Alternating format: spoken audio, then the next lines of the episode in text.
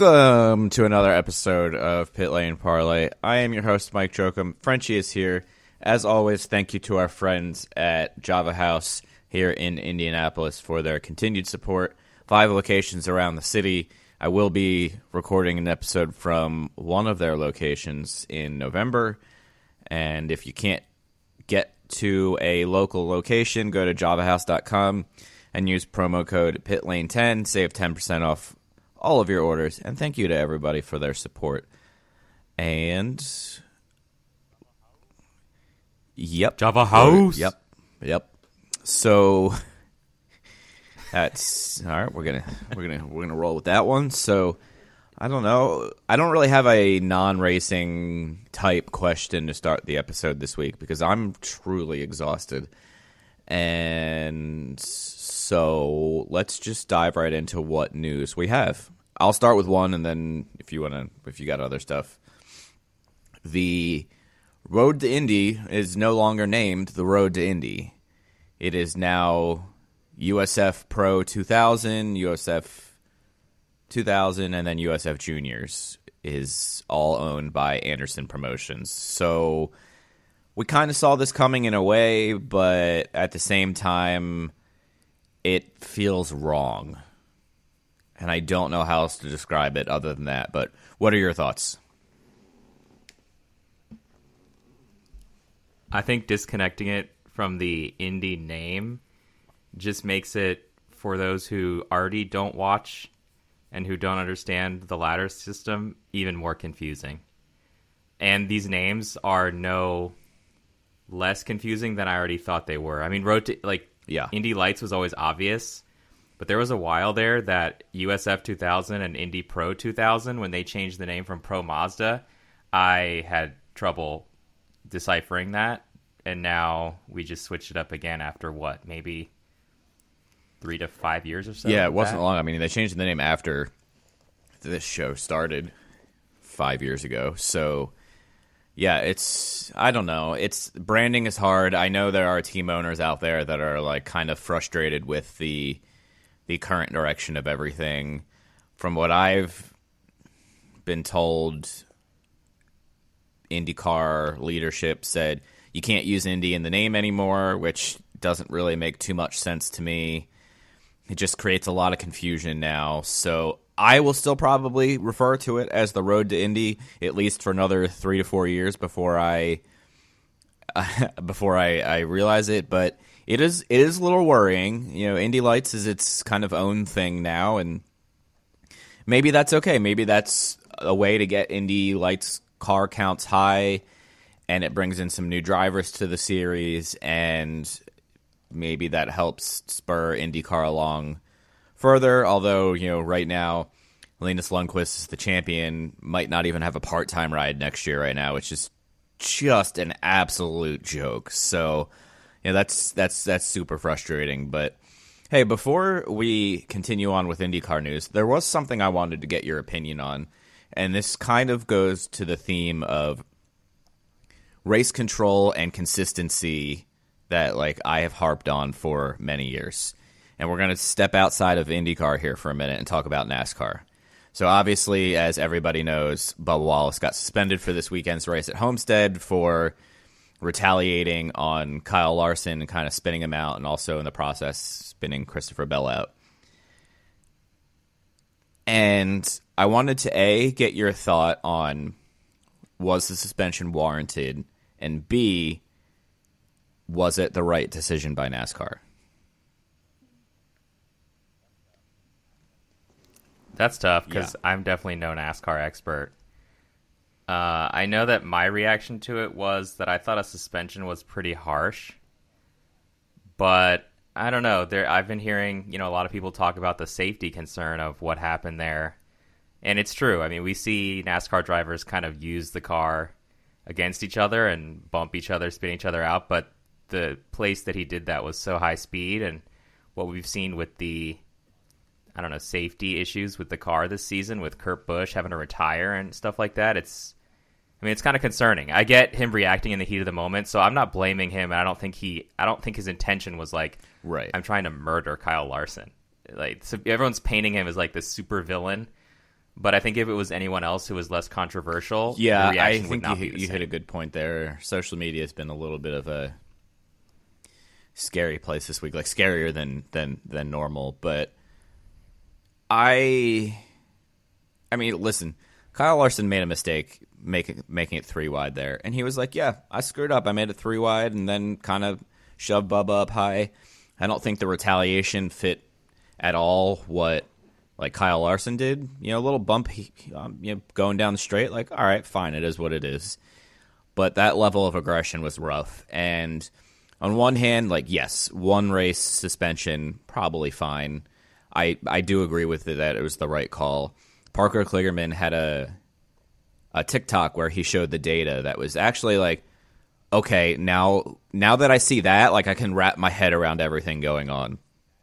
At the same time, Noah Gragson intentionally wrecked Sage Karam in Xfinity earlier this year and got away with thirty thousand dollar fine, and I think he lost like thirty owners points or something like that. So there's just a lack of consistency in NASCAR in terms of setting a precedent, which obviously you know now now they've changed it. So if they are going to continue down this this path of hey, if you do something that egregious, you're going to get parked for a race. Okay. But if they're singling Bubba out, that starts yeah, that's that's a dangerous path. But I don't know. I long story short, I think a one race suspension in this case was probably the right call. I have a hypothesis also that this may be NASCAR leadership grasping for power. Just because, I mean, we've seen issues with the new car this season. It's not going the way they thought. They're getting a lot of criticism and flack for that and for not being quick enough to kind of change the issues. I mean, with tire issues, all this kind of stuff going on. That, you know, Denny Hamlin, among others, have been very vocally critical of NASCAR leadership. So maybe this is them just trying to I don't know, sh- show that we're still in charge and it's not just like the Wild West that Yeah, everyone kind I of mean, views NASCAR that's, as. That's fair. I'm. I don't have any.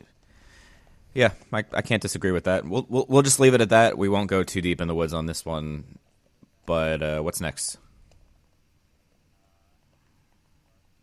Uh, I guess let's start chronologically. I think the first thing we have to Yeah. get to is that Sebring test that happened. A week ago? What was that? Like, Yeah. That was about over a week ago, a little over a week ago, yeah. So we saw five drivers, Yeah. I believe, in that test. And we didn't know that Juri Vips was going to be in we that did Hall not. Letterman Lanigan we did car, not publicly we? know it. No. Is he Yeah. Yes. uh, yes. Yes. Mr. it is. Rachel Sorry, I thought you were right? going to ask a different question. Yes, that was him. Okay. Uh, I don't. I mean, I don't see him going into IndyCar and, and replacing Jack Harvey or No. anything like that. Everyone's kind of speculating about Jack Harvey and whether he's safe or not, just based on his performance last season. I don't know. I can't really speak to that, but I don't think that Juri Vips is going to be the I have my doubts is one. on, well, both of them. Harvey, you know, I'm there, there's there's still plenty of time in the off season that if Rahal is looking elsewhere, Harvey could be shown the door. I don't think that's like out of the realm of possibility in the slightest. But I also don't think Juri Vips is the answer. He hasn't really been that impressive in F two. From all accounts, his test time testing times were okay, but not like wasn't you know, blowing the socks off of anybody in terms of how well he, he was doing. So I don't think there's too much to, to read into test times in general, but he didn't. I don't think it's going to be Juri Vips. No, I, I don't either. And what's interesting is Tom Blomqvist topped the timesheets, and although, like you're saying, the testing times don't matter, and everyone might get mad at us even talking about them, we have heard from Meyer Shank that this wasn't just a reward for winning the IMSA championship. This was a real evaluation to see how he might do. I mean, he's been quoted as- as saying that. So maybe they're looking to the future after Elio potentially retires. It could be it could be cool to see Tom Blomqvist move over to IndyCar if he you know looks good enough to do so. yeah, I, think, he's you know got the LA background is obviously very close to retiring. Simon Pagenaud, really. I don't. I don't think Yeah, Elio fair. will ever retire. I, I, I feel like Simon Pagenaud is one of those guys that will not want to have like a really dismal, you know, P20 standings in the season and retire. Like he'll want to go out on his own terms, maybe before he gets to the hey, we're going to stick you in sports cars now, so go away sort of thing. So, you know, maybe Pagenaud has a couple years left, but I think Blomqvist would be a good, a, a, really good fit there. He seems like a hell of a driver, and from what I've heard, he's super smart. So that'd be cool. Hmm.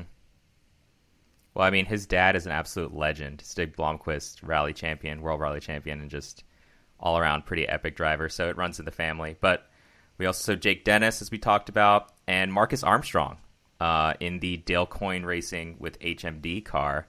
And we're hearing that, I don't know, things might look good for him converting uh, from F2 over to IndyCar because things have obviously yeah. stalled out, no. as they do for most uh, European. Yeah, that'd be cool. I think Marcus is a good a good young driver, and I, I think he would fit in very well on that on that team, and especially you know if Sato comes back in some sort of oval only role or part time role, like it it kind of is sounding like that you know he would. Sato is not one that typically spends a lot of time mentoring guys, but you know I I think both him and Malukas could still learn a lot from Sato. I think Malukas learned a lot from Sato just from being around the team this year. Absolutely.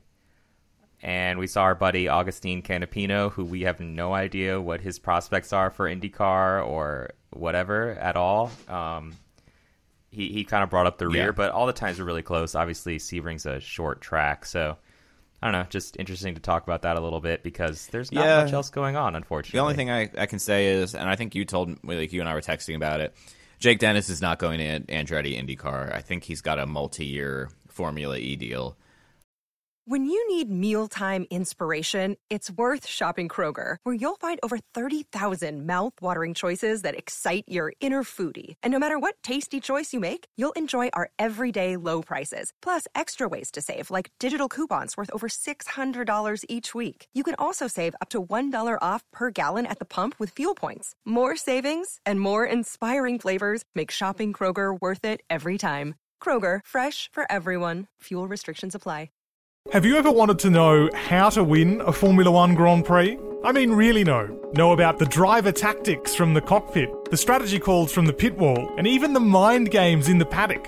There's a lot more that goes into winning a Grand Prix than just 90 minutes of racing. So every week on the F1 Strategy Report, we're taking a deep dive into the decisions that shape every result. Hey there, my name is Michael Lamonato, and every week I'm joined by an expert guest from the paddock to talk through the big calls that won the race and the missteps that resulted in bitter defeat. Before every race, we'll look back at the previous year's result and consult the current form guide, and we'll be in your feed after every Grand Prix dissecting the the outcome and what it means for the championship. So, for your regular hit of Formula One analysis, subscribe to the F1 Strategy Report wherever you get your favourite podcasts. The Strategy Report is a Beer Mogul podcast on the Evergreen Podcasts Network. My name's Michael Lamonato, and I'll catch you after the checkered flag. That'd be cool. I I hear nothing but good things about him, but I don't think that's going to happen. And Canapino, man, who knows? I I, I don't really know what to expect on that, but yeah, let's let's just continue on. All right, so I think the other news we got was did we see yeah. we saw Daniel Frost also in the uh, Dale and Coyne apparently he was very impressive as well. It, I have no idea. Dale Coyne said like he's are. yeah like for day one he was the best day one IndyCar test I've seen, which is saying a lot because he's always kind of Wow. And I think he's a talented Indy Lights driver. I think he's always just flown under the radar because there's always a Kyle Kirkwood or a Hunter McElrea or a Linus Lundqvist, etc., who's always in that number one car on the team. But, you know, on the 86 car HMD roster this year, he might be, you know, other than Rasmus Lindh, probably, you know, one of their contenders. I would say I would. You know, cont- I don't know if contenders is the right word, but you know what I mean. You know, one of those one of those top yeah. guys. So I'm and, and ta- I talked to him. Was it Long Beach? I don't know. It was a long time ago. It was this year. and I was very impressed talking to him. So I think I don't know. I, I don't think it's going to happen this year, but I, I think he you know maybe opened some eyes that weren't previously open. So I think that's exactly what he needed to do in a test like this. Yeah, I mean, especially coming from Dale Coyne, who's what? I mean, Alex Palou got his first test with Dale Coyne. I mean, we've just seen a lot of drivers get their first kind of yeah. drive in an IndyCar with Dale Coyne. So for him to say that uh, is Agreed. a pretty big deal. Do we want to talk about the Indy Lights announcements too? Like how many drivers we've gotten I'll make announcements it for in the last super few quick. I'll I'll do this one since you brought up the last few. Let me let me just find my my list here. Here we go. Okay, so first off, Indy Lights has their annual Chris Griffiths Memorial Test. I do have a short. I don't know something something that caught my attention, and Steve Woodick probably knows more about why than me. So, and I have not been able to talk to him about this yet, which is Friday. Usually it's all weekend with all three series, but USF Pro 2000 and USF 2000 are now, I think they're Saturday and Sunday this weekend or next week or something like that. I, I just know I won't be able to go. So I won't be at that test, but I will be at the Friday Indy Lights test. Notable additions, let's see here. Nicky Hays is testing for Abel Motorsports with the Dennis Kid, Jack William Miller. Jamie Chadwick will be at the track on Friday as well. And then everybody else who's already signed up. But that being said, HMD now has a nine car roster because Force Indy, you know, which had Ernie Francis last year and Myles Rowe the year before, is going to focus more instead of fielding a team sponsoring and you know kind of getting drivers and personnel into other teams as kind of a I don't know I would call it a facilitator role more than you know s- strictly sponsoring but so they are the HMD slash Force Indy entry. I'll run through this super quick. The HMD roster is Josh Green, Nolan Siegel, who did Laguna with them, Christian Bogle again, Daniel Frost that we just mentioned, Christian Rasmussen moves over from Andretti. Kyffin Simpson, Rasmus Lindh, who we talked about, Josh Pearson, and Ernie Francis. Andretti has Hunter McElrea confirmed for year two. Louis Foster jumps up from Indy Pro 2000. That's the last time I can call it that.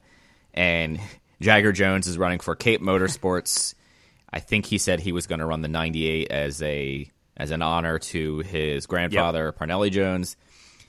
Abel Motorsports has two cars. You can Andretti has two open. Abel, you assume one of them is going to be Jacob Abel. Juncos has two. I know, crazy. Whoa. Bold prediction. Juncos has Bold two prediction. entries, potential of two entries, and Legacy Autosport has a question mark for it's open right now, but two potential entries. So a lot going on there. I guess the other thing, Myles Rowe, Myles Rowe is jumping up to USF USF Pro God damn, that's going to be a tough one to get. USF Pro 2000 with Pabst Racing next yeah. year. He'll definitely be one of the front runners, I believe, with Pabst Racing next year. But anyway, real quick, my thought on the Chris Griffiths test, which is always been you know the the entire road Indy this year, just Indy lights. Okay, whatever. It's Friday. The test itself is nine to four. They've never limited media being at the track for this test weekend. And this year, so I'll be there. So we're recording Thursday. You're probably listening to this on Friday. So I'll probably be there from about 11 to 1 or 11 to 2. And that's the only opening for, for media this year. So I just, I, I don't really like, I don't care one way or the other. I'm just curious as to why are they limiting it this year? Like, what's, is there something I'm missing? You know, there's no secrets. I know that you can't and it doesn't sound like mountains are open, so you know fans can't come and watch, which I don't think they have been in the past for this test. But anyway, probably a very pointless rant that nobody cares about. Uh, I'm just wondering about. So let's move on. I think we. I don't know if there's that much else unless you have anything uh, besides Marco is announced for the yep. 2023 Good for him. Indy 500 I'm excited run. that he is back, and no, so it's Friday. Well, uh, well, it's Friday when this episode comes out. Tomorrow we'll have the F1 episode. Everything's a day later this week because of Frenchie and I schedules. Uh, next week there will be no episodes because I have to travel for the other part of my podcast work. I get to go back to Vegas for the first time since the since the incident the last time I was there. well, maybe I'll record F1. We'll see if I can find yeah. a, a, co-host. But yeah, I don't know. So let's not be certain. If you don't that. hear anything next week, that's why. Everybody have a lovely weekend of racing.